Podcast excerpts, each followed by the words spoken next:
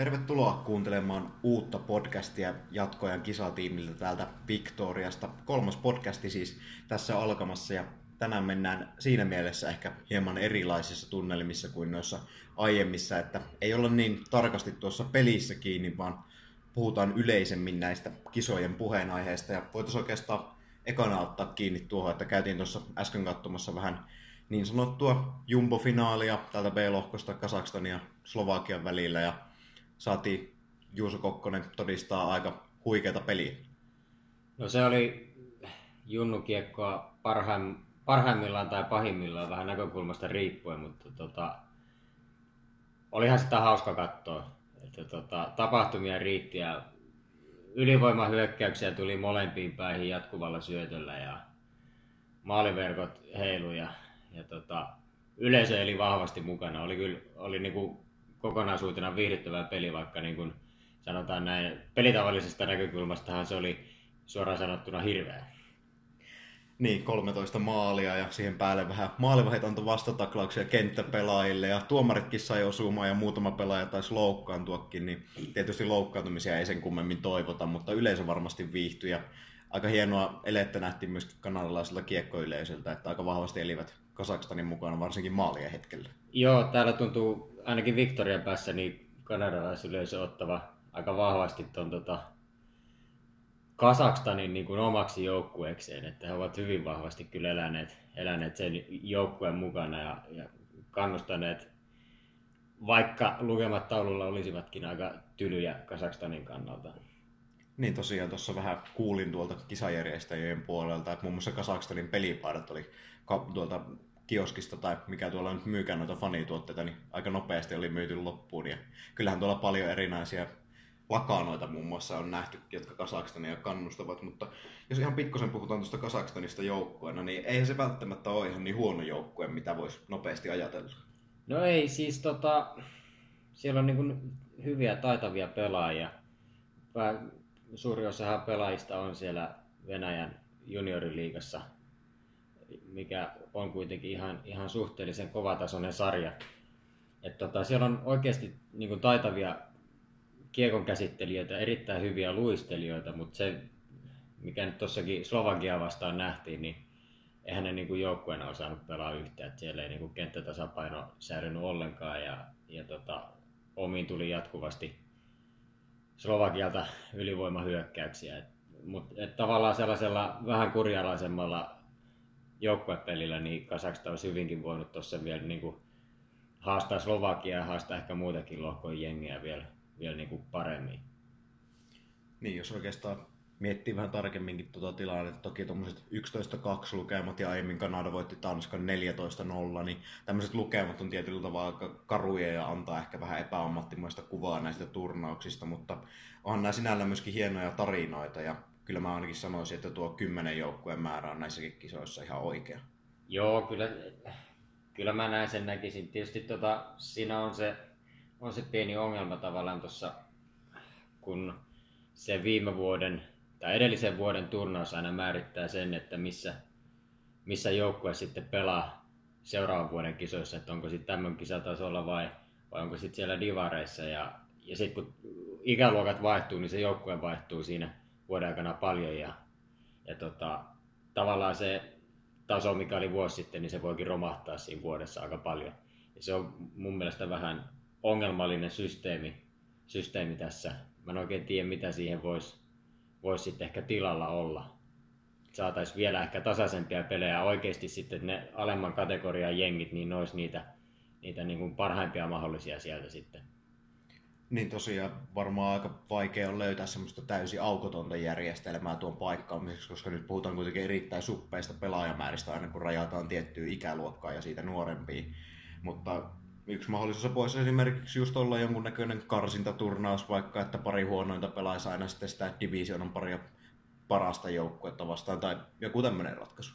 Niin, sellainen voisi itse asiassa olla ihan, ihan toimiva, etenkin jos se olisi siinä sitten vaikka niin kuin alkusyksystä, jossa, jossa tavallaan sitten maat tai joukkueet olisi sitten niin kuin, tavallaan niillä kokoonpanoilla, joilla he myös pelaisivat sitten, sitten niin kuin turnauksessa. Ja siinä tavallaan sitten nähtäisi se, että, että kuka kuuluu, kuuluu sinä vuonna sitten MM-kisatasolle ja ketkä, ketkä on sitten siellä divarissa. Toinen oikeastaan, jota on yritetty ainakin tuolla kuuluisassa Twitter-kuplassa selvitellä, että kuuluuko minne ja mille tasolle ja mikä on romahtanut, on tuo Kaapo Kakko ja hänen englanninkielen taitonsa ja siihen oikeastaan otetaan vähän tarkemmin myöskin kiinni. Tosiaan siis Kaapo Kakko vähän pääsi tietynlaiseen aika tarkkaankin tikunnokkaan tuossa Slovakia-pelin jälkeen, kun antoi Tulkin kanssa noita kommentteja kansainväliselle medialle ja siitä sitten on vähän halota noussut. Joo, olihan se, antohan se kakko siinä jo ekoissakin peleissä. Mutta tota, nyt, nyt oli joku toimittaja laittanut siitä sitten Twitteriin kuvan, niin siitä saman tien sellainen pieni halo nousi. Mutta toki kyllähän niin kun totuus on se, että, että tota, suomalaista koulutusjärjestelmää hän kehutaan ympäri maailmaa niin kuin kilpaa, mutta, mutta sitten tulee 17-vuotias pelaaja, joka tarvitsee haastattelutilanteeseen tulkin, niin eihän se mun mielestä niin kuin tavallaan hyvää kuvaa anna siitä, että se meidän paljon kehuttu koulutusjärjestelmä oikeasti olisi niin hyvä. Niin sehän tavallaan oikeastaan voisi ehkä ajatella, että semmoinen aika hauska ristiriita, että, että katsotaan vaikka sitä Kaapo Kakkoa siellä kaukelossa, niin kauhistellaan tai ihmetellään sitä, että miten hän on 17-vuotiaana niin kypsä pelaaja. Mutta sitten kun hän saattaakin kaukalon ulkopuolella olla sellainen tilanne, että hän ei ole ihan täysin valmis paketti, niin sitten sitä aletaan kauhistelemaan ja ihmettelemään. Ja vähän ehkä unohtuu se ikä myöskin siinä, että oikeastaan kun näin nuoresta pelaajasta kyse, niin mekin ollaan molemmat montaa pelaajaa haastateltu, niin on nähnyt se, että se on, voi olla monelle jo iso juttu, että pystyy puhumaan suomeksi rennosti ja antamaan niitä kommentteja. Joku tavallaan tässä niin kuin koko huumassa unohtuu aina se, että oikeasti kyse on 17-vuotiaista kundeista, jotka tavallaan, ne on vielä ihan raakileita niin kuin muuten, mutta ne on vaan aivan tajuttoman hyviä jääkiekkoilijoita. Ja tota, kyllä mun mielestä tässä on vähän ehkä niin kuin homma lähtenyt Kakonkin osalta, osalta laukalle siinä mielessä, että tota, oikeasti kyse on vain 17-vuotiaasta pelaajasta. Niin, ja siinähän varmasti on myöskin semmoinen tietynlainen kynnys siihen englannin puhumiseen aika korkealla, ja kun muistetaan se, että varaustilaisuuskin on tulossa, niin sitten siihen tulee myöskin se aspekti, että varmasti halutaan tietyllä tapaa varmistaa sitä, että antaa itsestään semmoisen aika järkevän kuvan sillä, että ei lähde sanomaan englanniksi jotain, mistä ei ole varma, ja sitä kautta ehkä antaa itsestään vääristynyttä kuvaa. Joo, mä, mä oon tästä kyllä samaa mieltä, että tota, tavallaan mä näen, että, että Kakko ehkä enemmän käytti sitä tulkkia siinä niin kuin henkisenä tukena ja turvana. Et kysehän ei ole nähdäkseni siitä, etteikö Kakko osaisi englantia. Hän niin siis kyllä, ymmär... sitä, kyllä sitä aika voimakkaasti jäi semmoinen kuva, että hän kuitenkin ymmärsi niitä kysymyksiä, Nimenomaan. mutta varmisti vähän niin mm. sen tulkin kautta Juuri sitä tilannetta. Eli hän tota, ei välttämättä kysymyksiä ei tarvi, tai kysymykset ei tarvinnut mennä sen tulkin kautta. Hän ymmärsi ne suoraan, mutta sitten se, mitä hän halusi välittää sitten heille toimittajille, niin se meni sitten sen tulkin kautta, koska hän nimenomaan haluaa varmistaa sen, että, että se viesti, minkä hän antaa, niin se on, se on oikea. Ja sitten jos se oma kielitaito ei tunnu ihan niin kuin, ei sataprosenttisesti vielä luota siihen, mikä on 17-vuotiaan kohdalla täysin luonnollista, niin tota, silloin se on mun mielestä ennen kaikkea vain järkevää antaa se, se niin kuin tulkin kautta niin 22, anteeksi 23-vuotiaana vasta oli synttärit, niin voi sanoa, että se tuntuu itsellekin ihan luonnolliselta, että aina niitä järkevimpiä kommentteja osaa englanniksi sanoa, että veristä toilet linjalla mennään, mutta oikeastaan sitä voi myöskin miettiä semmoisena isompana ilmiönä, että tarviiko sitä suomalaisen aina tulla niin nöyränä tänne ison lätäkön taakse ja antamaan sitä nöyrää kuvaa, että kuitenkin pain, Jussi Haukaski on paljon sitä painottanut, että kaukalla halutaan olla rohkeita eikä tulla tänne nöyristelemään, niin siinä voisi olla paikkaa myöskin semmoiselle isommalle kulttuurimuutokselle, että tuotaisiin vähän rohkeammin itse, itse esille, että ruotsalaisilta esimerkiksi tuntuu sujuvaa aika hyvinkin.